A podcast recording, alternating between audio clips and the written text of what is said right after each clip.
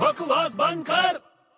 यार बड़ी भूख लग रही है समोसे खाएगा यार मैं नहीं खाऊंगा तेरे साथ समोसे यार क्यों क्या हुआ यार तू बहुत गंदी तरीके से समोसे खाता है यार क्यों मैंने क्या किया अबे अंदर का मसाला निकाल निकाल के खा जाता है, बाहर का सब फेंक देता है तो उसमें क्या बुराई है अरे यार ऐसा कोई समोसा खाता है क्या मम्मी ने बोला है यार मम्मी ने बोला तेरे को हाँ मम्मी ने ऐसा खाने को बोला मम्मी ने बोला कि बाहर का कुछ मत खाना बकवास बंद कर